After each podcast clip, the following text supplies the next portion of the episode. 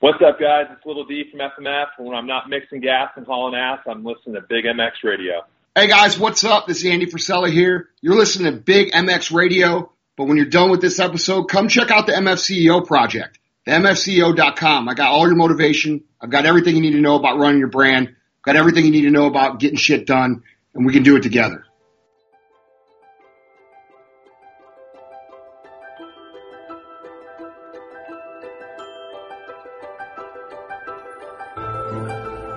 Can't expect that everyone is as passionate about racing as we are.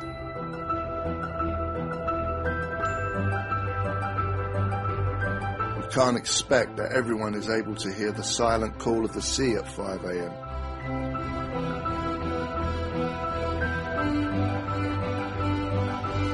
Not everyone possesses the ability to smell the difference between rich and lean.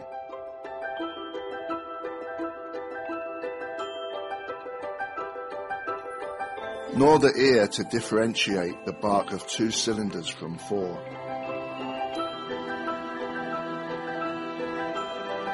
It would not be fair of us to assume that the world understands the yearning and overwhelming compulsion that we have to push through pain, angst, frustration, and failure.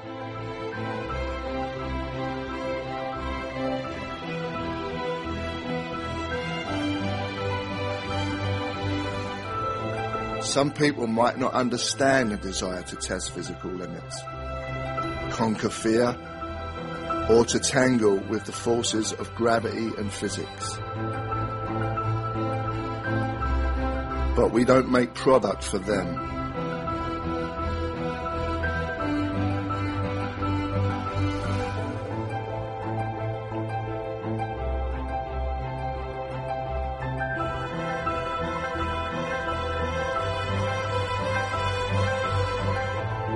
To the future, but embrace our past. We study. We analyze. We race on Sunday, so we can innovate on Monday.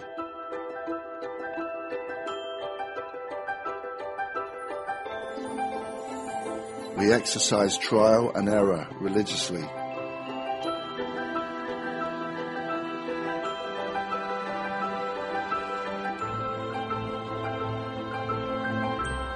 Through our commitment to the pursuit of perfection.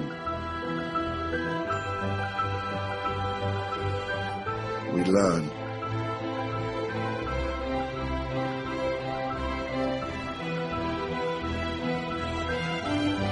How to make products for the people that are capable of dedicating everything to sport.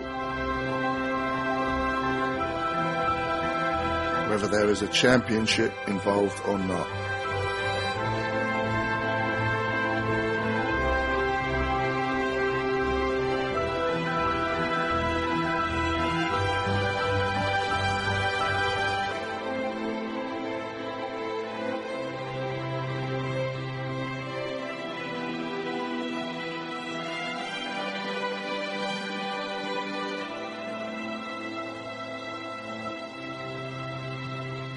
Alpine Stars. One goal, one vision.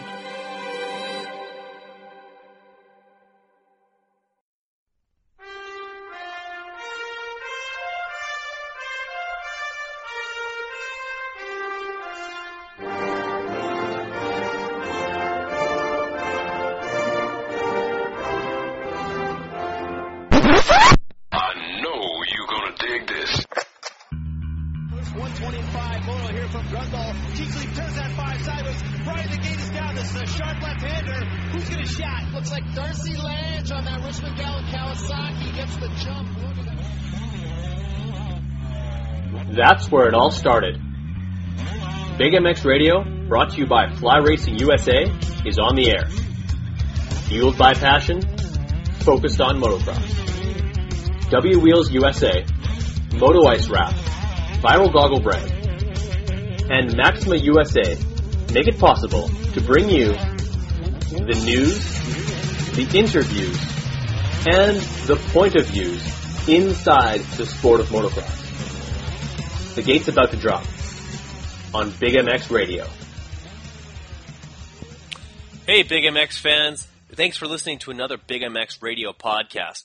In this episode, not only do we have Todd DeHoop, 1988 East Coast 125 na- uh, Supercross champion, uh, talking about his most recent competition at the the 2017 Motocross Vet National World Championships in California, uh, sponsored by W Wheels, and they are also a sponsor of this podcast. But uh, later on, we call up none other than Kyle Defoe, a brand new motocross mechanic for Martin Davalos on the Pro Cir- the Monster Energy Pro Circuit Kawasaki team, and uh, he's actually a rider that I grew up with a little bit uh, racing here in Manitoba. He's actually from Pembina, North Dakota, and uh, we kind of get the Coles notes on his story, uh, coming through the ranks, uh, working for a ton of different riders and whatnot, and uh, it's a great story, and I think you guys are really going to enjoy that one.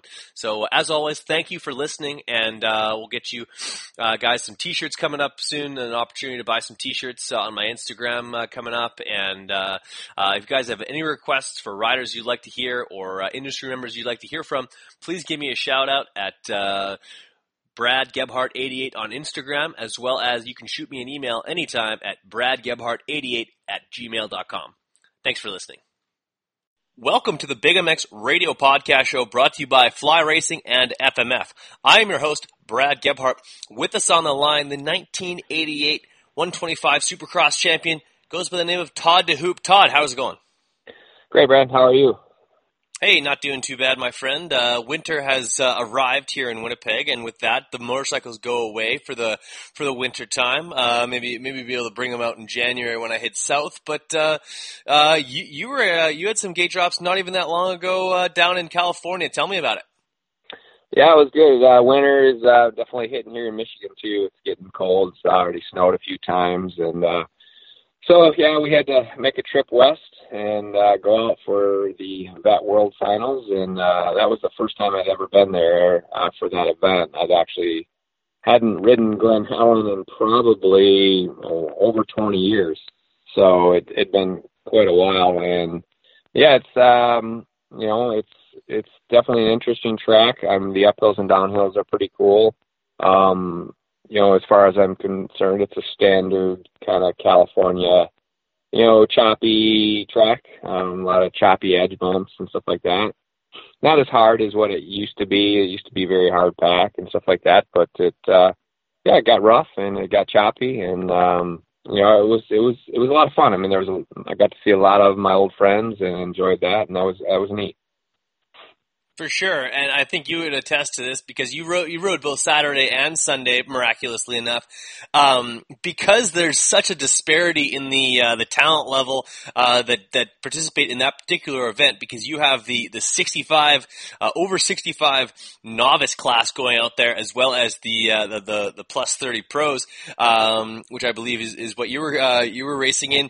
Uh, braking bumps for a lot of those downhills start at the top of the hill.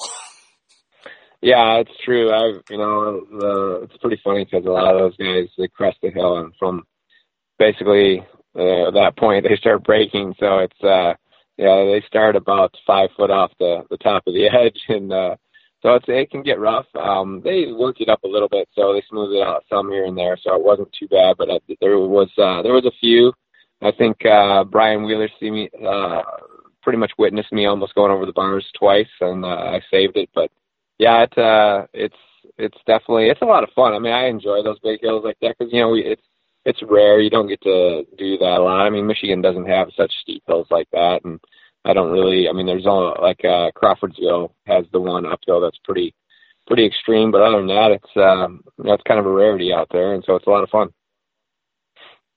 Yeah, absolutely, and uh, the it's awesome to see so many people come out and uh, and, and like kind of with I'm sure many with heavy hearts, uh, with the knowledge of of Tom White uh, passing literally days prior to the event. Uh, the, the, the family was reeling, the motocross community was reeling. I'm not too sure uh, uh, how much uh, of a connection you had with Tom uh, over your racing career and being in California a fair bit um, over those years, but uh, um, I, I was sure certainly hoping hoping that he was going to be able to see one last uh, Vet World Championships um, go down, but uh, that wasn't the case, and uh, he'll be sorely missed because uh, the guy volunteered a lot of his time to to announce that whether it be REM or these uh, the Vet World Championship races, and his contribution to uh, the community and the sport were just immeasurable in my opinion. He did an amazing job, and he was he was a, a very great guy. Yeah, absolutely. I had uh, I had the pleasure of meeting him only a couple times, but yeah, he had a, an extreme passion for the sport um, and an uh, unbelievable collection of fantastic motorcycles. And uh, yeah, he was uh, one in a million, and uh, had had done uh, a ton of things for the sport. Uh, his passion, you know, has is spread, and you know, I know that people have you know, kind of got involved and, you know, have taken it and are trying to, you know, pass it on. And he's, you know, he is a pioneer and he's done amazing things. And, uh, so I know he'll be definitely missed. And, you know, it was heavy on the hearts there. And, uh, they have, uh, a memorial there for him. And, uh, it's, it's a really nice piece. And, uh, sits right in the center of the road as you're going up to registration. And uh that's it's it's a it's a nice venue. And uh it's it's a great place to remember him there so, so what spawned your uh, your pilgrimage to this uh, the hollow grounds of, of Glen Helen? Uh, it's a far beaten path away from uh, from from Michigan, but uh, the the 25 machine was uh, was twisting the throttle. why'd you make your your way out there? Well, I, I had never done the event, so I thought it'd be something to do. Um, I had um, the pleasure of um, meeting uh, Mario Giannini and Paul Causey, and I've known Paul from my Farley events uh, at the Vet Designations. Um, they sponsored me, and so what I did is uh, Mario provided me with uh, Honda CR450, um, and basically got it ready for me to ride there. Um, we did make a, a small mistake and not I should have brought my suspension out there, and so it kind of cost me. I actually, and I don't think you probably noticed, but I actually didn't ride on Sunday. Um, oh, okay.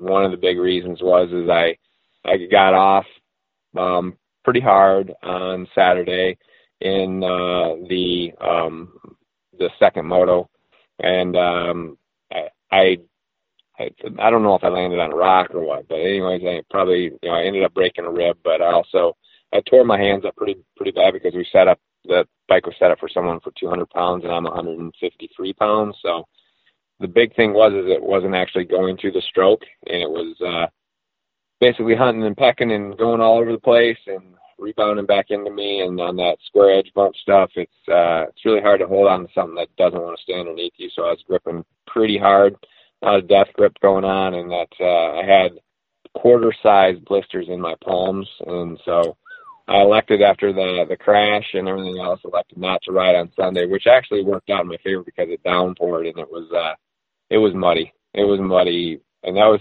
it's funny because I, everyone's saying, "Well, you didn't have to bring the rain with you from Michigan." It's like they didn't get rain very often there, so it rained and it was uh, it was pretty muddy. It was actually decent by the end of the day, but was still it was uh it was a heavily heavily rained on track in the morning. Yeah, but from the from the photos, it really looked like the skies opened up, and uh, and, there was some interesting um, conditions out there for the guys. A lot of California uh, riders uh, kind of out of their element a little bit. Maybe some of the riders who had traveled to it um, were, were a little bit more at home, given the fact that uh, I find when I go to California, um, I don't feel as though my wheels ride in the soil as much as they ride on the soil. Whereas when you're down uh, out uh, out east, you're more in you're in the, the ruts, you're in those trenches, you're you're in the soil, and you're ripping things up. Even if even if it's kind of a, more of a hard packed track, when you till it up, you're you're kind of in the soil. Whereas if even when they they rip up uh, a track out, out in California, it always feels like you're sitting on top, which is uh, kind of a, just a different feeling than someone who uh, rides, whether you be in the middle of the country or further out east.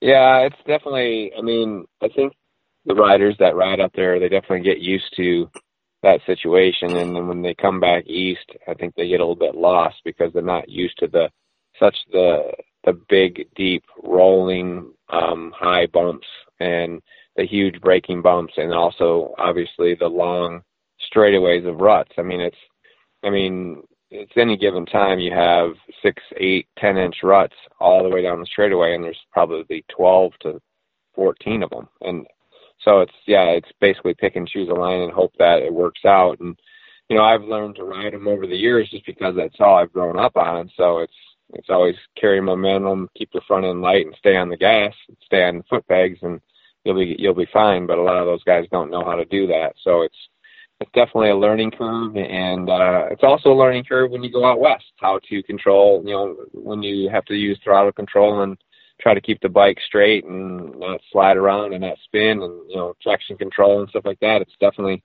you know it's it's a, it's a different animal. So you really got to learn how to control your bike a little bit better instead of just grabbing a handful and, and knowing that the, the loam and the roost is going to hold you in place so, what was it like for you lining up with uh, fellow fast guys? Obviously, you know John Gruey probably better than anybody out out, out that on those parts. But uh, to see Doug Dubach in uh, that, like literally twenty years of like basically twenty years removed from your professional career, um, still wearing O'Neill gear, still wearing Scott goggles, and uh, and for the most part still riding a Yamaha. Uh, that guy uh, hasn't changed a whole lot. honestly, the two of you both go pretty damn fast uh, what was it like uh, battling with the guy? Uh, you know, I, I know Doug pretty well. He's my teammate for the Vet Designations, and uh, he goes really fast on Glen Helen. It's his home track, and he's he rides it really well. He knows the lines, and uh, um, I started in front of him both motos, and you know, I just uh, uh, you know, I fatigued, and uh, he he basically went right on by me, and now he's got some good lines there, and he goes good on. Uh, Kurt Nicoll was really fast. I mean, he you know super fast guy, super fluid, super smooth. Mike Brown's uh, he's he's okay. He's you know pretty slow in all the all the sections. You know, slow on the jumps, slow on the corners. He must have just been lucky. I think you know he he beat us by luck. Um, I do honestly have to say that I think he's cheating. I think he's running a 550, and I told him that, but um, no one beats me on the whole shots, and he beat me by like two and a half bike lengths in both both starts. Jeez, and, um, yeah, yeah, I was like, when I, when he went by me, I'm not joking. It sounded like it sounded like a 650. I I was like, what the heck?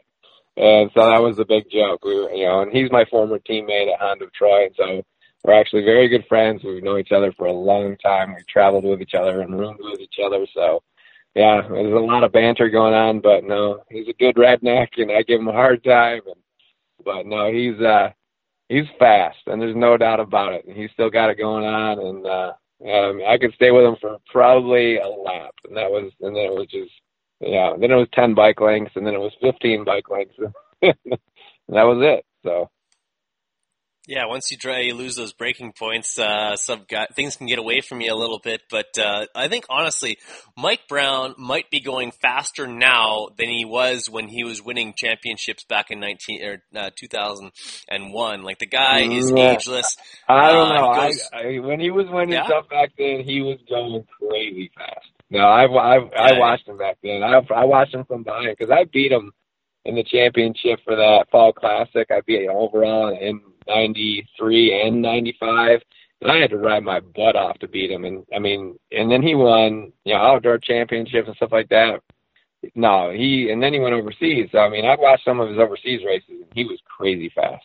So Mhm. yeah, and super aggressive. That's his thing. He's just so aggressive. And he's very similar when I've ridden with Ricky Carmichael. It's the the corner speed and how aggressive they hit everything. Still, that's what's it's nuts. It's just they're they're so aggressive on everything, and it's amazing. Yeah, I, I can't uh, can't stress enough. Those guys are on a whole different level as far as uh, their commitment in the corners. Um, I, I I'm so guilty of of coasting in and uh, coming hard out, and uh, it's those it's those uh, those seconds that I'm off the throttle that they're just uh, they're just going by guys like myself, and um, yeah, even, like I, I, I, I, I would love to find out whether or not I could hold on to your pace for more than a couple of corners, Todd. You still got it going on. Well, you know, it's funny. It's it's like you you put this in perspective. Is Mike? I mean, he pretty much just waxed us. I mean, with no problem. And then on Sunday, Brett Metcalf just put it on him. I mean, that's puts it in perspective. Is I mean, Metty just like literally caught him and passed him and left him. And by, you know, four or five, four laps in, he was, you know, a good straightaway and a half, two straightaways ahead, and basically just cruising. So I mean, I mean, it just puts it in perspective of speed and what you know when we think we're going fast, there's another level, and then back when Metcalf is going fast, there's another level. then you're then you're going into like a uh, Musquin and uh, and Jason Anderson, and you know you just you go to another level. It's just you know amazing. So I can I can, I can can barely uh, imagine that, my friend. That those guys are going way too quick. But uh, I'm glad that you were able to go out there and uh, log some some uh, some seat time. Uh, unfortunately, you weren't able to go Sunday. But uh, if you were to go do it over again, would you approach it any differently? And will this become kind of an annual thing for you, or yet another race on your schedule? Which, as we've had you on the podcast now for three years consecutively, your schedule seems to continue to grow with these special events, whether it be Vet World Championships, Loretta's, uh, and, and, of course uh, the the races that you participate in throughout the uh, the summer. Um, like basically, Todd DeHoop's full time racing again, right? well, I, you know, it seems to be a pretty full schedule. I wouldn't say it's full time, but it it's very involved and it takes a lot of effort. And thankfully, I have great people. Uh, one and foremost, my wife behind me, and then uh, you know Fox Power Sports, which they you know fully back me and, and give me what I need to do things. But uh, yeah, I mean it's it's one of those things where at almost at six months shy of being 50 years old, you're going, you know, you say to yourself, what what are we doing here? But you know, I have a passion for riding motorcycles. I mean, I love it and I enjoy it as well as many others. And I think that just keeping it fun and keeping it real and, and just knowing your limits and basically you try to keep it safe and try and just ride to your ability. I mean, back in the day, you could push that envelope, and you know that was your job. It was your job to ride the rails and make sure that you were doing everything you could to go as fast as you possibly could. Now it's about having fun, enjoying it, getting exposure for the the the, the great people that are behind you, and and just you know basically making sure that you're having a good time and passing that on to the people around you and uh, involving them and try to you know guide them, help them. I mean, I have a lot of years of experience that is just basically sitting in my head, and so it's one of those things that I try to try to pass on if people have questions if they want to know stuff. I mean, I'm more than willing to to give them that knowledge because you know it's just basically sitting in there, and I I have it for a reason, and it's it's easy to let people know how to do stuff, set stuff up, and and, and make it easy for them. So it's uh, it's it's something I enjoy and you know, for me, it's it's a pleasure to do so. Yeah, and you're an, you're an asset to the community, my friend. Uh, and, and, I hope that uh, riders do reach out to you and uh, and and uh, dig into that well of knowledge. And uh, I, like, uh, have you have you reached out to riders in the past, or have riders reached out to you? Um, and, and and if they haven't, how do they get a hold of you? Well, you know, I always, when I'm at the track, if anyone has questions or, or whatever, I mean, I'm always willing to explain things or try and help them. Um, you know, if they have questions about sections of the track, whatever. I mean, you know, I still have a lot of knowledge about how to approach things, and you know, I think things have changed a little bit with the styles of riding, but I think when it all comes down to it, it you know, corner speed, riding technique, there's certain things that are, are timeless in the proper way to do things. Um, but yeah, I mean, it's uh, a little bit of bike setup, everything. Is, there's a lot of people that skip a lot of steps to, you know, getting their bike properly set up. And, you know, I'm, I mean, I'm, uh, you know, guilty of the same thing. I mean, I went out to Glen Helen and I, I didn't bring my suspension and I should have just, I shouldn't have cheaped out. I should have thrown it in a box and brought it off my, my 18 450 and brought it out there and set the bike up the way I would have rode it. But I didn't do it. I was too cheap, and uh, basically, it uh, it didn't work out. You know, it, it was uh, the bike was set up for 200 pounds, and it was really stiff. And uh, if I would have just done that, it would have made a, a, a world of difference. But you know, I know for the next time, and you know, hopefully, um, those guys are are you know willing to help me out again. We had a good time. We we enjoyed it, and and uh, I mean, I definitely would like to go out. We'll see we'll see if the if uh, if, if the wife and and my employer and everything out, that would be great. But you know, like anything, life's busy. Um, kids are busy. Um, there's a, there's a lot of responsibility out there being 50 years old. So you just you keep plugging away, and you got to remember that there's uh, priorities before pleasures. And uh, motorcycle motorcycle riding is uh, is something that's fun, but it's it's not uh, it's not number one. So. Fair enough, absolutely, and you, you do make a, a conscious effort to uh, continue to twist the loud handle on a regular basis, and we uh, we appreciate you making some time to, to chat with us about it here on the Big MX Radio Podcast Show. You are a repeat offender, I believe. This is the fourth time we've had you on the podcast, and this is episode four 81. And um, it's just uh, it's amazing to see someone that's so passionate about the sport uh, and and so willing to give back to it. It just uh, kind of just warms the heart to know that uh, in, in the world of, uh, of, there's a lot of selfishness out there. There's a lot of uh, people that are looking out for number one. Um, you you you genuinely want to see this community build and grow and and become better than even the one that you let that that you continue to to be a part of right now? Yeah, you know, I think I think times have changed a lot, but you know, it, it becomes more and more of a business, and I think that a lot of these kids are losing sight of the fun part of riding and racing, and hopefully they're not. Hopefully they're they're taking part in the the fun parts of it, and and basically there's a lot of different avenues of. It's not just motocross. It's not just supercross. I mean, you can ride I mean, GNCC, you can, you know, do FMX, you can do flat tracking, dirt track racing, TT, I mean, road racing. I mean, there's all aspects of racing that better you as a rider. I mean, so if you were, if you had an opportunity to learn, I mean, even tri- trials riding is probably the best and most elite sport for for riding there is because you learn such great balance and learn throttle control and how to how to hop things and, and control the motorcycle. And it's it's it really is a great rub off of technique to to every kind of sport of riding a motorcycle. So I mean, it's it's one of those things that if you have the option to try different riding and racing, it's it's always a great thing to do so because you expand your horizons of riding a motorcycle, which transfer into being a better rider. So I think if people could just you know you know always consider the fun factor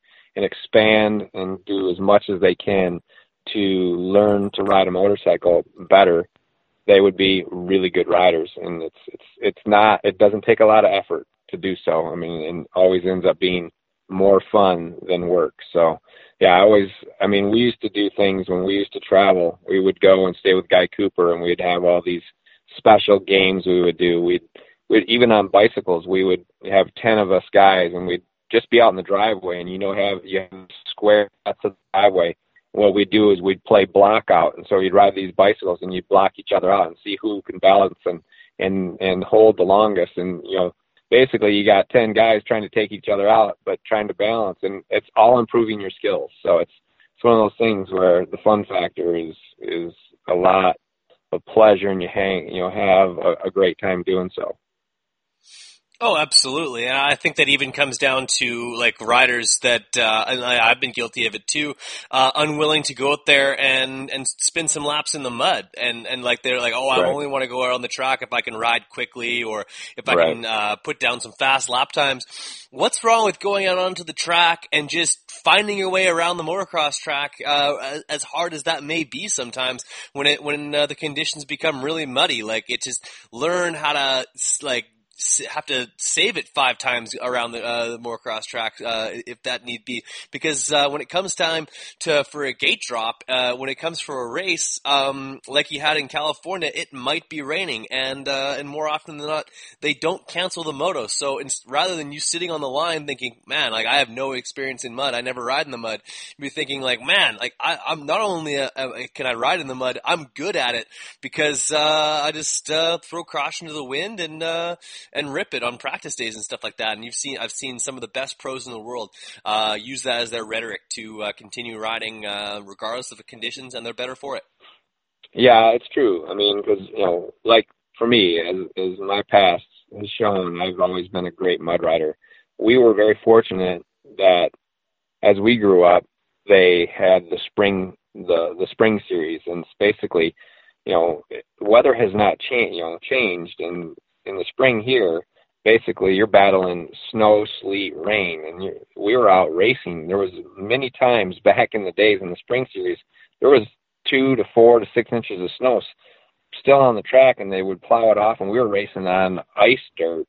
And I mean, it was you know, so you learn all the conditions, mud, ice, everything, and uh, it would make you a better rider because of it. So I mean, it's just one of those things where I mean, we rode a lot of mud because of the spring series, and then you'd run that spring series all the way up to the Pontiac Silverdome, and then they would have the amateur event in the Pontiac Silverdome, and so that's how we're, we cut our teeth on riding Supercross.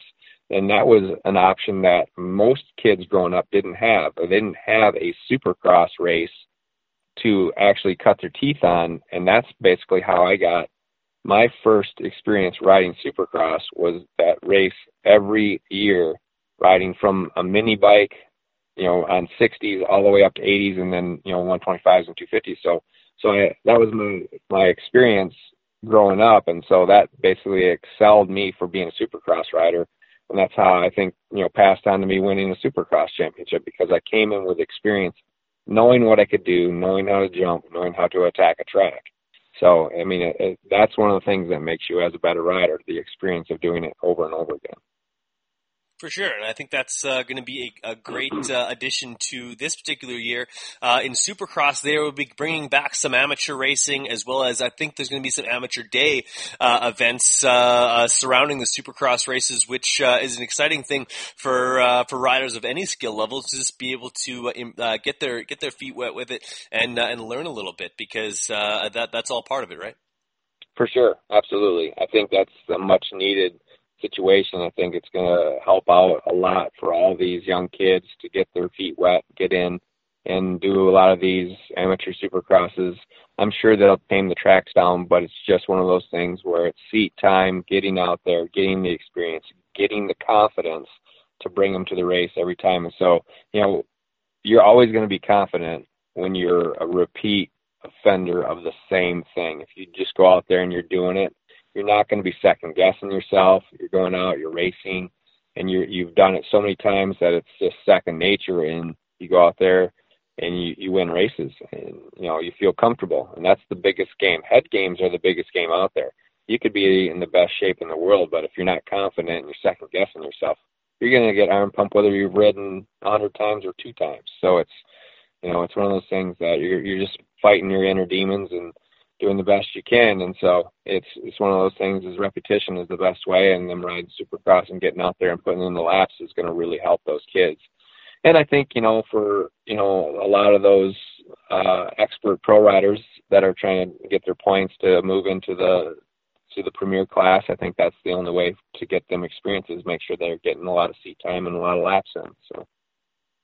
Absolutely, my friend. You know it well, and uh, I know you also have to get back to work, my friend. It's uh, it's a hard day's labor for you. Uh, deliver. Uh, yeah, hitting the, sales, hitting, hitting the sales calls. Yep, yeah, hitting the sales calls, and uh, I gotta let you get to that. But uh, always a pleasure to have you on the show, my friend. where can people follow you on social media to find to follow along with all things Todd DeHoop as you continue to make your way back to full time professional racing?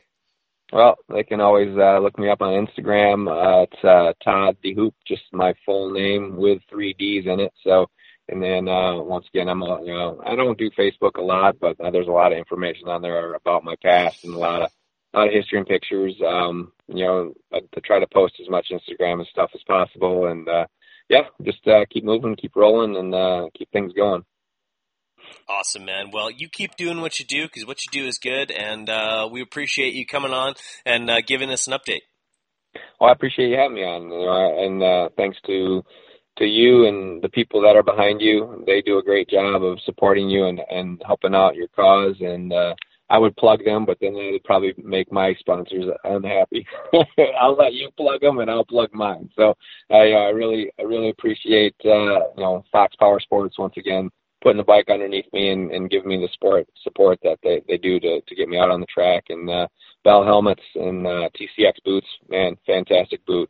They uh, really do a good job of uh, supporting us. And then uh, got uh, Scott goggles, always keeping my vision clear. Dunlop tires for getting me those great hole shots, except for Mike Brown. I have to puncture his tire or something. I don't know. I can fig- figure that out. So, and uh, Yeah.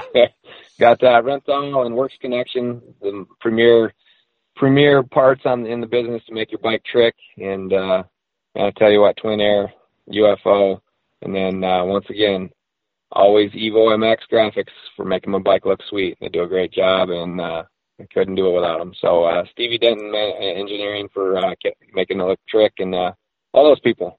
I thank them a million. Absolutely, and I don't think anybody plugs their sponsors as well as uh, one Todd DeHoop. I think if any if any of these uh, local or pro riders today uh, could learn anything from you, Todd, it's a uh, it, it's it's the the appreciation you give to those sponsors and the the way you uh, run those down. Um, very well done, my friend. Well, thank you. Thanks for having me on, and uh, yeah, um, have a great day, and uh, we'll talk soon. Hey everyone, let's take a break and listen to some commercials quickly. Then we'll be right back to the podcast. Thanks for listening. FlyRacing.com is the home of quality and innovation. The design team at Fly tirelessly rebuild and retool premium lines like the Evolution 2.0 and Light Hydrogen with features like Zipper Lock to prevent closure failures and EVO's BOA technology which ensures the perfect fit. Complete your protective gear combo head to toe with Fly Racing F2 Carbon MIPS Retrospect and Fly's entry into the premium boot segment with their sector. All products and colorways are available at FlyRacing.com. In motorsports, the action pulls us in, and often we never get close enough to the exhilaration and athletes that amaze us. Although trackside seats are available, nothing gets you closer to motocross and supercross action than the collective experience. Dave Drakes has created an exclusive opportunity to get you closer to the sport you love so much. If you want an all access experience with Adam or Tyler Enticknap, Henry Miller, John Ames, or even the cat, AJ Catanzaro, you need to check out the collective experience today. TheCollectiveXP.com as well as the Collective EX on Instagram is where you can find the collective experience. Do so immediately. The collective experience. Nobody gets you closer. What's wrong, Jeff? I don't know, Jay. Well, you better fuel up with a nutritious breakfast with oats and bran. Oats and bran? I didn't think there was such a thing. That's what I used to think. Now, I start out every morning with a bowl of Amigos. For extreme kids like us.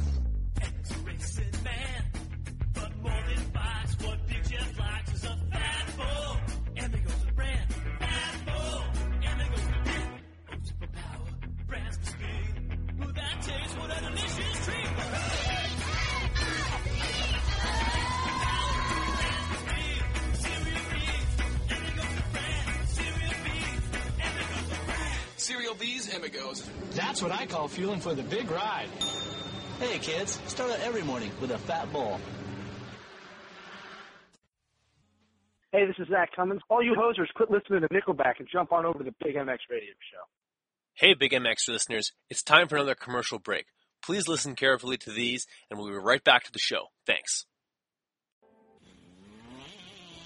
Dubya USA is your one-stop shop for quality wheel sets in America. All of the best components built for the toughest conditions. Hit up DubyaUSA.com, that's D-U-B-Y-A-U-S-A.com right now and check out the custom wheel builder selection. Pick your rims, pick your hubs, pick your spokes, even pick your nipples, and see what it's going to look like on your bike.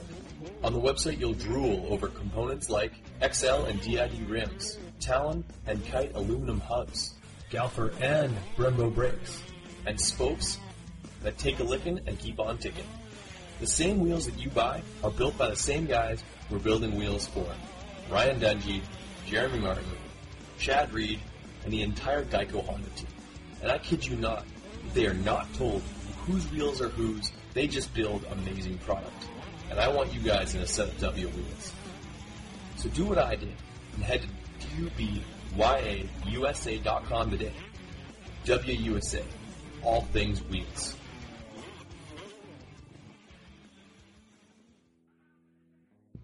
Hey, Big MX fans. Thanks for listening to this podcast and hope you're enjoying them. I want you guys to head on over to TractionMX.com. Traction MX is the place to get your seat covers for any bike that you have, whether it be a Husqvarna, Kawasaki, Suzuki, Yamaha, KTM, you name it. These guys have a great seat cover for you. They're durable, they're flashy, they're eye-catching, and they're one of a kind. The reason why they're one of a kind is because you design your own. You pick the fabrics, you pick the ribs, you pick the, everything all the way down to the stitching uh, color that they use on the seat cover itself. Traction MX is your one-stop shop to set your bike apart from the herd 110%. These seat covers start at just $69.95 American, and uh, the average turnaround is a one to two weeks. One to two weeks from now, you could have a bike that's looking completely different than it does right now. So head on over to TractionMX.com, start shopping, start designing, and make something special like for you today.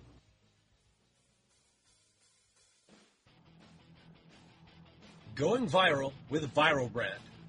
Viral Brand is setting its sights on being one of the leading brands in the extreme sports market, from supercross to snowcross and snowboarding, and everything in between. Viral Brand is working hard to not only bring you premium products, quality eyewear, and killer style, but award-winning support with every sport. Head on over to theviralbrand.com and get tinted lenses, clear lenses, 10-pack of tear-offs, and goggle bag for only $59.99. Viral brand products are available in the US, Canada, and Australia, and used exclusively by the Barn Pros Racing MX Home Depot Yamaha team for the 2017 season. Go viral with the Viral brand.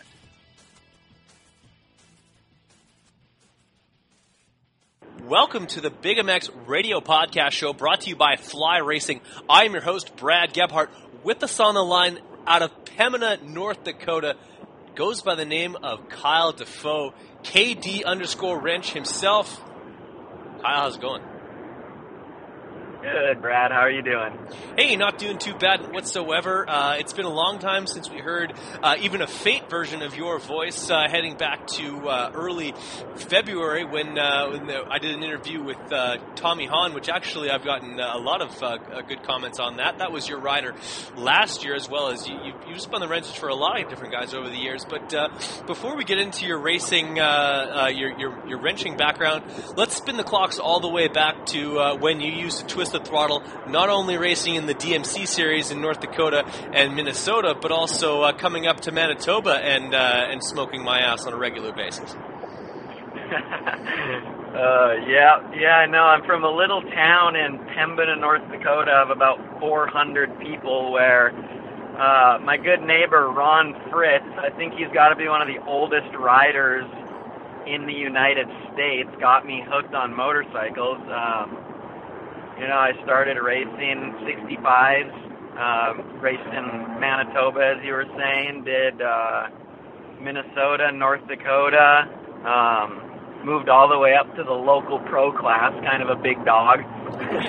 and, uh, you know, from there I just raced and went to, um, went to go live in Phoenix, Arizona to go to MMI and raced there from the time being um, on my free time, and then got a job straight out of school, and now I do that.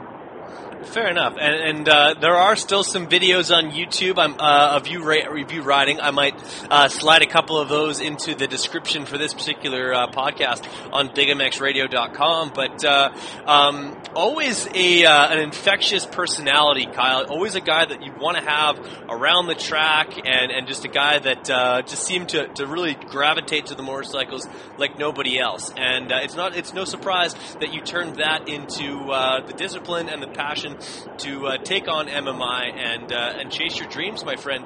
Um, like uh, fortunate being a, an American citizen, uh, although living uh, maybe what two miles on the other side of uh, of the Canadian border. I think the the population of um, of Pembina goes up every day just from the Canadians coming down to pick things up from either Mike's Postal Service or Ron Fritz himself. Um, but nevertheless, you've been able to wrench for a ton of different guys. Uh, Austin Politelli, uh, Tommy Hahn, you know the list better than I do. Uh, who was the first guy that gave you an opportunity to spin the wrenches? Um, the first guy that I worked for right out of college, I call MMI college, I guess, um, right out of school was a kid named Bracken Hall. We lived in Roosevelt, Utah. Um, he attended every single race, so, you know, that was really good exposure for me. Um, he made a lot of progression those years too, going from hardly making night shows to making main events um, so that was really like my first exposure to the motocross supercross scene. Um, from there, I went to yeah Austin Politelli. I did a little bit with Josh Hansen and um, Kyle Partridge, Michael Leib, of course. I spent three years with him. Right. Uh, the whole Cycle Trader Rock River crew with Tommy Hahn, Alex Ray, and Heath Harrison. Um, so yeah, that's kind of my career so far in the sport with those guys.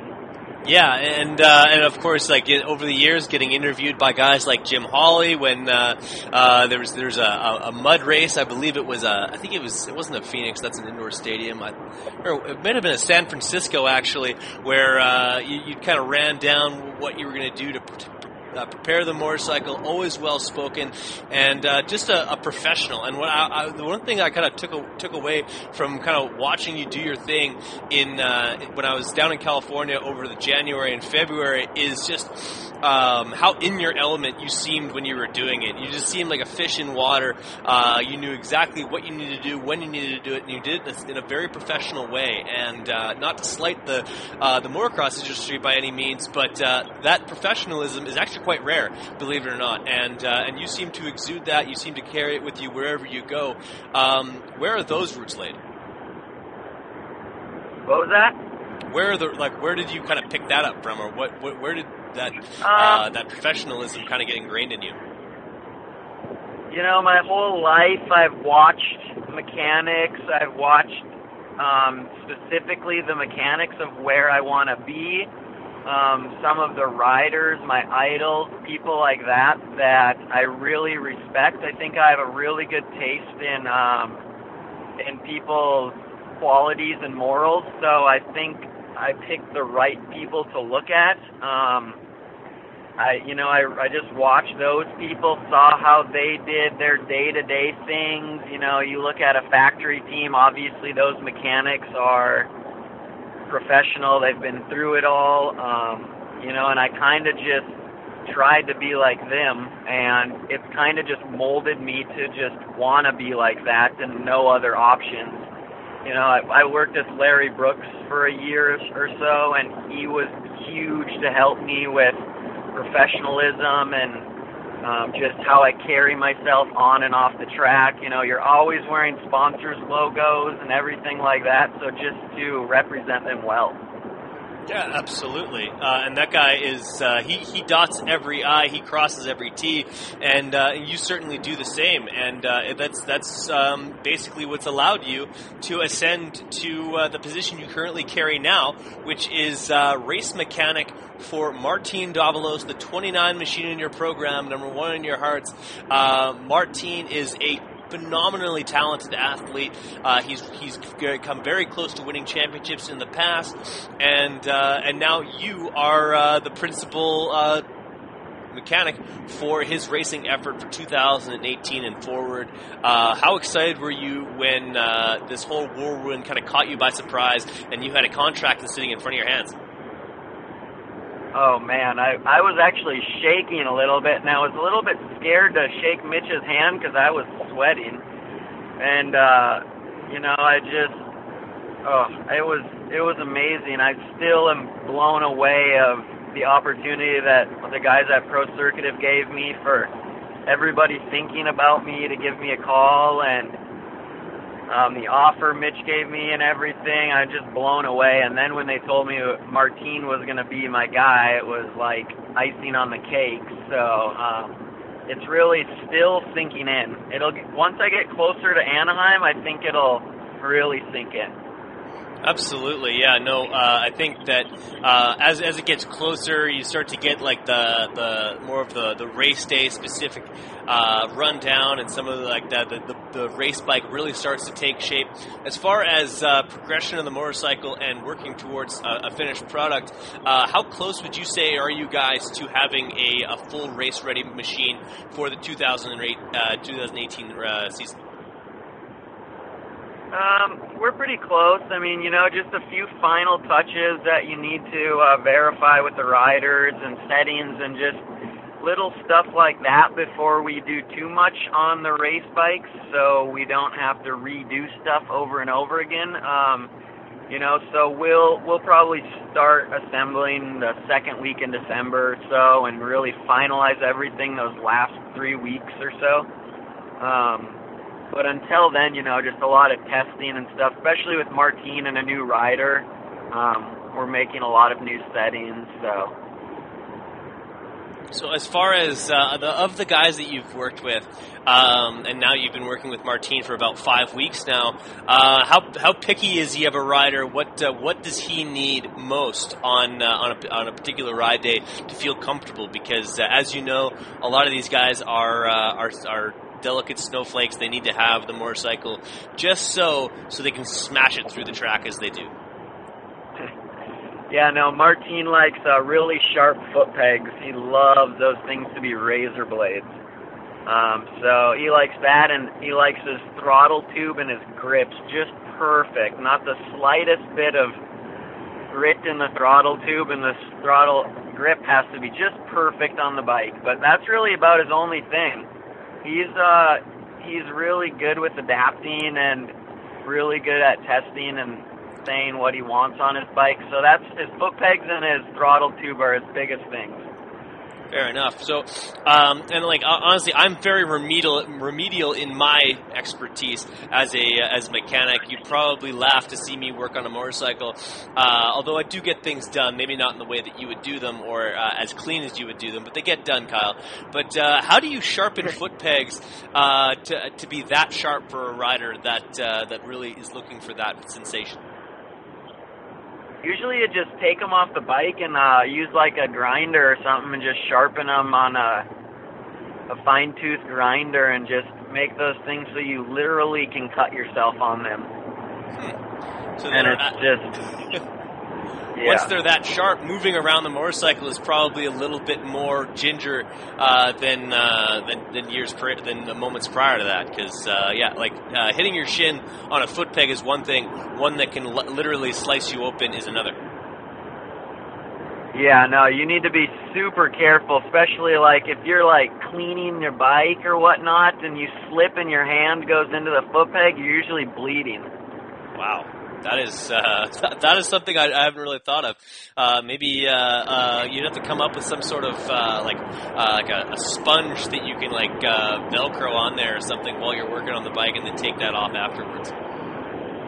Yeah, we have some plastic. You know, you can put on there. That's just stubborn of me you, your phone's breaking up a little bit. You are driving through the hills towards uh, um, Lake Elsinore at this time, but I, I, like I don't think we'll lose you. But they're like uh, just letting you know that your phone is breaking up just a slight bit. Not that you have any control over that whatsoever. But uh, um, working for Mitch Payton, and I know there's a lot of riders, there's a lot of people listening to this right now who uh, you currently hold their dream job. It's the job the, the job working for Pro Circuit Kawasaki, uh, Monster Energy Pro Circuit Kawasaki, and uh, they've they've loved those bikes as 125s, 250Fs, carbureted or, or electric fuel injection. They've had a, a, ton of great riders, a ton of championships, and uh, an, also a host of amazing uh, mechanics that have worked there. Uh, in your first five weeks, uh, give us a little bit of a synopsis of what it's like to work at uh, at Pro Circuit? Yeah, I mean, you know, we show up in the morning. We uh, we're gonna go testing, we try get out there early in the morning, work on the track a little bit, and uh, uh, usually stay there till dark at least, so you can get your days in. Um, if not, you know, you're at the shop um, working on something. You know, there's always stuff to work on, whether it be building wheels. Most of our riders are out in Florida, so um, you know we got some downtime. Well, not really downtime, but whether it be building wheels or anything you can think of having to do with a motorcycle, um, you know that's kind of our day to day until the season starts, and then from there it's just wide open of working on traveling and working on dirt bikes. There you go, and yeah, there will be travel. You can be assured of that, of which you, you you've become accustomed to. Uh, one of the things I thought of uh, maybe asking you is now that you've been working for a number of different riders for uh, over a number of different seasons um, and traveling to all of these races, um, and this is obviously a different different uh, season than than all the ones prior to this. But uh, does motocross as a prof- in the professional ranks become kind of uh, I wouldn't say ho hum, but kind of like um, is it become like a job just like everything else, or or is it, is it still got a little bit of shine on it for you? Oh, it's still got loads of shine on it. I, I every day I think of where I'm driving to as opposed to where the guy sitting next to me in traffic is driving to, and whether it be me driving to the airport or we, me driving to the shop or to the track, all in all, I get to work on dirt bikes all day to go racing on the weekends. Like, how awesome is that? It's it's it's been five years. You know, you work countless hours into the night, and then you get to go to the race on Saturday with the sickest looking bike down in the tunnel, and it's all worth it. There's never been a thought in my mind that I'm sick of it, or I've been everywhere. You know, I've been in France and Europe and such, and there's never been a thought in my mind that it wasn't um, the best. It wasn't, you know, the best thing. You know, there's nothing else comparable to it. So it's still, yeah, still very much so awesome. Absolutely, uh, that that that totally rings true, and I'm glad that it's it's uh, had some staying power power with you. I like when I went down to California for that uh, six week uh, stint while I was down there. Uh, tons of driving, tons of traffic. Uh, drove to and from uh, like from Winnipeg, uh, which is not far from Pembina, North Dakota. I actually drove through it to get down there, um, and all the way back, and everything in between. And um, like, if if comparing that to my my my regular job throughout the year, which is laying bricks, um, give me uh, give me motocross and the motocross industry uh, uh, seven days a week over uh, like I'd, I'd, rather work seven days a week doing motocross stuff than uh, than five days on, two days off doing anything else. Yeah, absolutely. And when my wife, my wife, people ask her what you know, what's your husband do or whatnot, and she says a dirt bike mechanic, they kind of just laugh at her. But you know, I'm fully able to support my wife, and you know, we rent a house in California, and I can completely sustain, make a sustainable life off of motorcycles and mechanics, and you know, like that. So I think that's you know, that was my goal, and if I died tomorrow, my life was a success. Wow, that that is uh, that that's pretty serious, man, and and that just speaks volumes to uh, to to just um, your journey and, and, and where you've gotten to and, and this this team that you've landed with, um, working alongside and seeing uh, Mitch Payton at the at the at work. Like uh, this is the kind of guy that uh, like I'm sure he probably doesn't even know how intimidating he really is, or maybe he does and he probably loves it.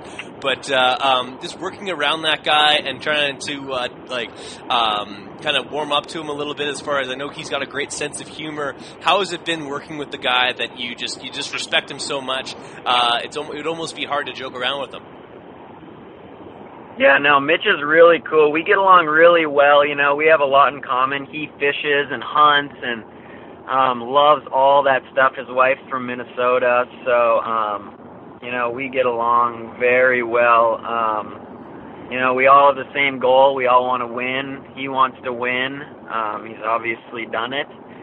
Um, but yeah, he comes into the workshop and he'll come hang out with us and BS with us a little bit, and then um, we'll all just keep working, and you know, we all everybody works super hard over there. So yeah, Mitch is just he works so hard with everything, and what he's built his team and company up to is super respectable, and but we just we just uh, chime really well, just me and Mitch and everybody.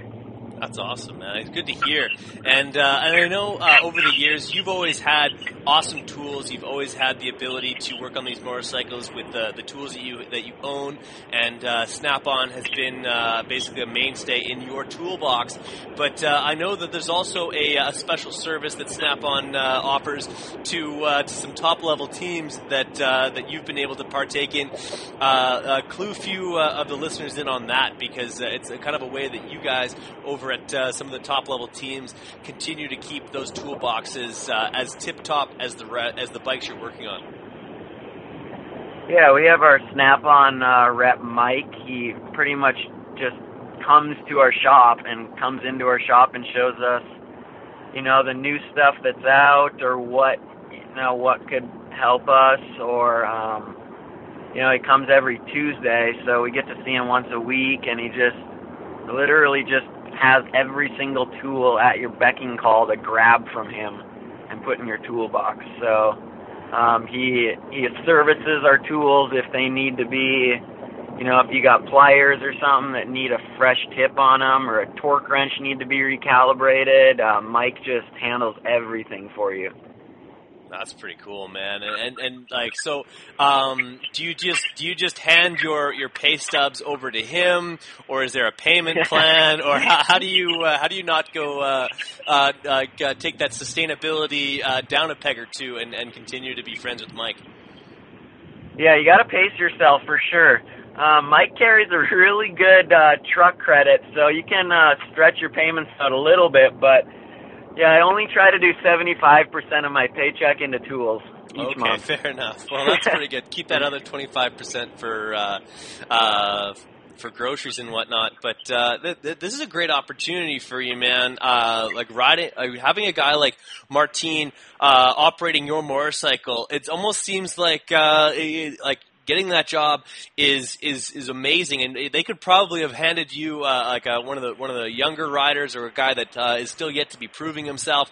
But uh, to, to to build a motorcycle and then see uh, a, a technician like Martine go out there and just absolutely slay on the bike that you built. Um, I'm sure for the first time that ha- first time that happened to you, goosebumps in the middle of California. Yeah, it's like I was saying earlier, it's an incredible feeling that there's no other way to explain it. You know, when you get on that line at the races and there's 70,000 people watching you and you got the biggest, baddest bike on the track with one of the baddest riders and you're standing next to it, it's like an undescribable feeling that has never gone away since I started. That's pretty cool, man. Uh, like uh, to see these guys do what they do is uh, is amazing, and uh, I know that uh, like I, I, I don't know how many days you've been out at the the practice track so far, but uh, we know that Pro Circuit also has a top notch facility where they do a lot of supercross testing, and that in and of itself is just one other thing that you're able to to utilize to your advantage as a technician to just help do your job that much better, so that you can offer the best possible machine to these guys. Yeah, absolutely. Yeah, we have a couple private tracks. You know, there's never a time limit on it. We have a skid steer, so we can do whatever we want to the track, and there's not other people riding it to rut it up or ruin it, or um, you know, it's just there's so many resources that we have that make the riders and the bikes who they are and how they are. So it's pretty incredible. So now, uh, being a, a, mechanic underneath the tent, uh, you join a, a team. Uh, people know of Bones Bacon. People know of all, uh, Ollie Stone, uh, uh, one of the newest guys from last year, Brandon Zimmerman. How do you fit in with the with the fold of a guy, a few guys that have been together for a number of years? Even the fact that Brandon was working on on AC's bikes for a number of years prior to being a, a race day mechanic. So, how did you kind of fit into a, a group that was already pretty, I wouldn't say set in stone, but uh, these guys have been working together for a while. Oh, we chime really well actually. They're super pumped to have me there and you know, um just everybody is such a team player and they just want everybody to be, you know, everyone's on the same page and everybody busts their butts and they're all they're all really cool, super helpful, you know. Obviously I had some stuff to learn when I got there. Um they all jump in to help me and, you know, they never hesitate to help me with anything or show me anything. Um so so far we're all getting along very very good. They're pretty easy guys to get along with. Everybody on the team's very easy to get along with. For me, um, I could get along with anybody. So it's it's just really good. Everybody jives really well, and um, they're cool. They're really cool. Absolutely, and like, I'm sure you do appreciate when those guys get stuff off the top shelf for you. Oh hey, do I ever? I'm, I, like I will, I will like completely off topic go ahead and say this. I am impressed that you found uh, a woman that looks like to be at least a few inches shorter than you, my friend. She must be quite miniature. Oh come on, she's taller than me a little bit. Is she? By this one photo of you Yeah, guys on the beach, that doesn't doesn't look like. Are you sure I'm not standing on a rock? You might be. That might be the case. no, she's we're about the same height. She's not she's not short. She's not that short. She's Okay. long, tan, and handsome. She's long, tan, and handsome. Yeah. Interesting, interesting. But uh, like, so what would you say is the culture like over at uh, at PC? Like these guys, it's uh, it, the, the unity of that team um, is is is it's got a bit of an aura about it. Honestly, like when when fans come around there, um, like you you guys are probably nervous enough around Mitch, but like honestly, even fans seem like like uh, like not like it's almost it would be unholy to disturb the the PC mechanics do what they do. Like it's uh, it's kind of a bit of a cut above. Yeah, no, the aura is good. On the inside, it's good. You know, everybody's there that we're working on race day. We're working. We're trying to win. Um, that's the whole goal. We're not there to talk to people and such, and um, they can kind of feel that vibe. If they're on the outside, they can perceive it however they want. But um, the aura amongst the whole team is really good. Everybody's there for the same reason and to bust our butt and bust our butts and win. Yeah, that's that's what it's all about, and I think that that winning culture um, is is what cultivates uh, a, like a, just a team of people who are all driving towards that common goal. Um, what like what would you say are your goals for yourself for 2018? Obviously, once Martine uh, takes off from the gate, it's uh, it's all a game of chance from there. But uh, what what would you like to achieve as a mechanic in 2018 and going forward? Um, really, right now I've achieved everything I could have dreamt of. From here on, my short term would be, you know, I really would like to win some races and possibly, obviously, a championship would be my goal. Um, that's really that's really my goal: win races and win a championship. Fair Simple. enough. Yeah, just just winning. That's that's all. That's all the kid does. I think there's a song about that. But uh, um, so so Kyle, um, yourself, uh, you, obviously you raced at a, at a high level, uh, or at least the highest level locally that you could have back in the day. Uh, do you still have a bike?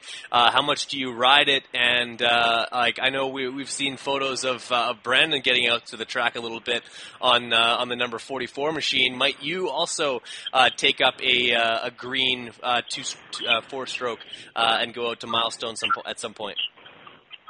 Ooh, I don't know about that. I might go take out a green four stroke out on the streets like a dual sport, but uh no, I don't ride anymore. I don't even have a bike. Um I got a I have a dual sport uh XR 400. Me and my wife go out and ride around a little bit. She's got a vintage bike. Um but everybody out here is so fast at the practice tracks that it's not even fun cuz you just get your socks blown off Yes. and I just can't risk it. You know, if I was to get hurt, you know, it's too much risk.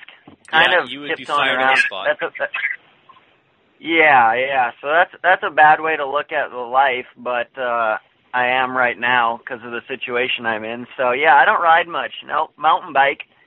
Mountain bike and, and like obviously California great for mountain biking lots of good trails and uh, then also uh, when when I'm sure you'll also do some traveling with that mountain bike in tow as well.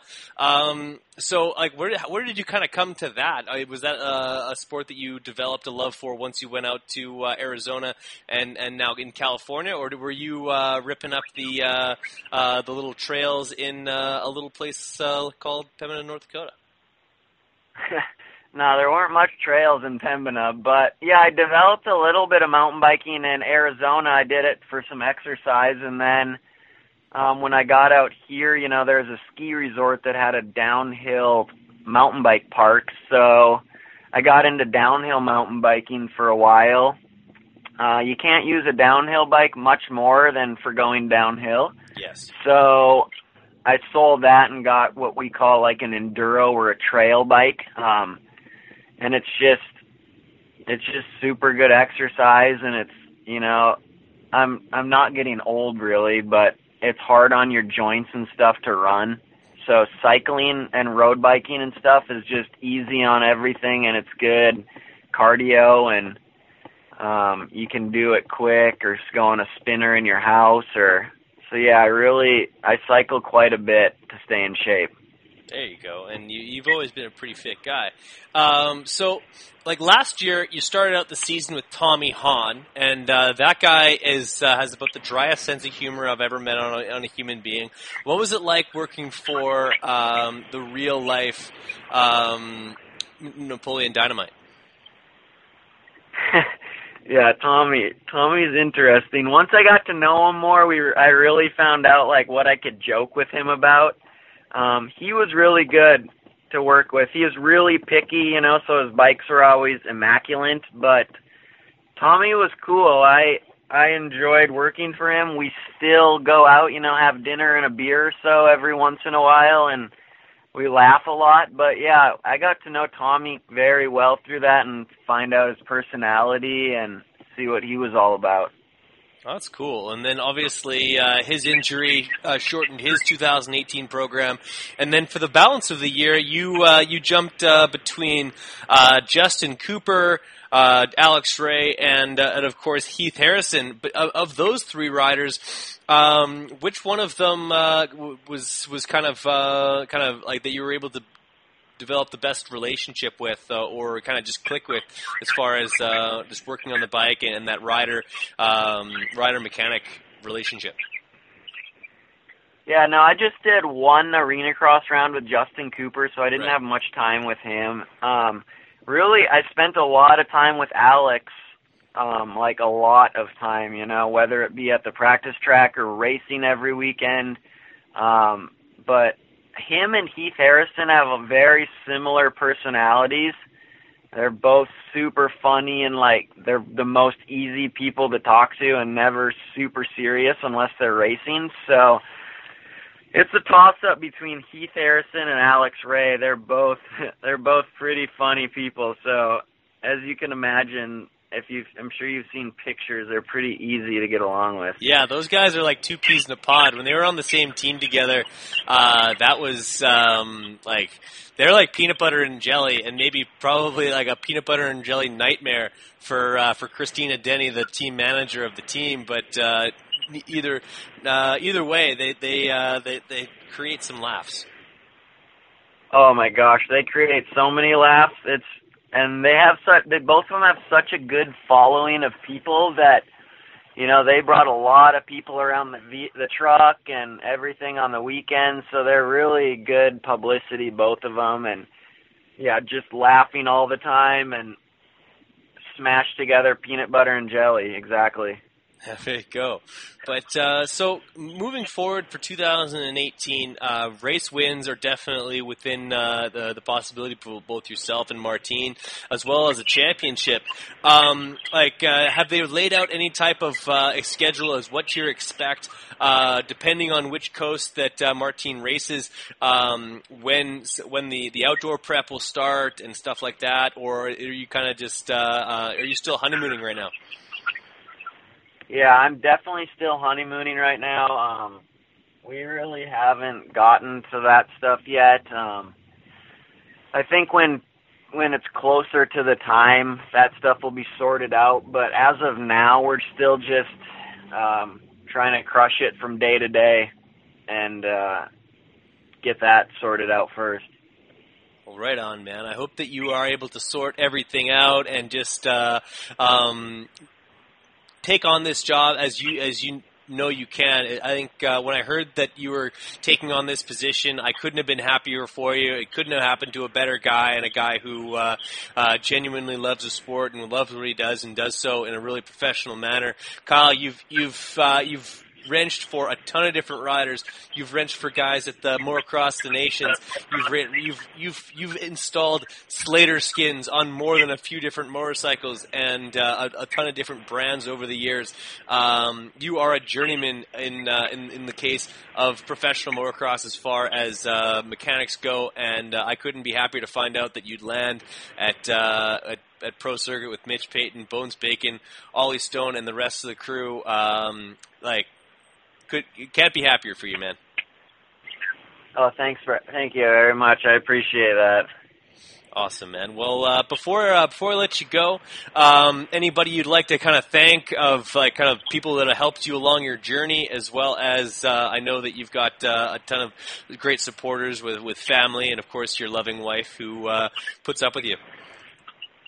Yeah, no, my wife is huge. I think she's she's the only reason I stay going. She's got dinner ready when I get home. She's she literally keeps me going every single day and not that it's hard to keep going because I have the greatest job in the world, but um it's just she's there. She's my like constantly with me, you know. Mitch gave me an awesome opportunity. All of the mechanics over there, how they treat me, they treat me so well. And uh, man, there's so many people along the way, but mainly my wife. She's she's the key to the whole thing. Awesome, man. Well, that's great to hear. And uh, everyone can go follow you on social media at uh, KD underscore wrench 29, I believe. Or is it just, just KD wrench? Yeah. Yeah, no, just KD underscore wrench, no 29. Okay, there you go. Uh, uh KD underscore wrench on Instagram. You're always posting, uh, keeping people updated. Go follow Kyle along his journey. Uh, go back in those photos and find some pretty cute pictures of his wife, to be honest. And uh, yeah, keep keep, uh, keep doing what you do, man, because what you do is good. Hey, thanks, Brad. I appreciate you having me on.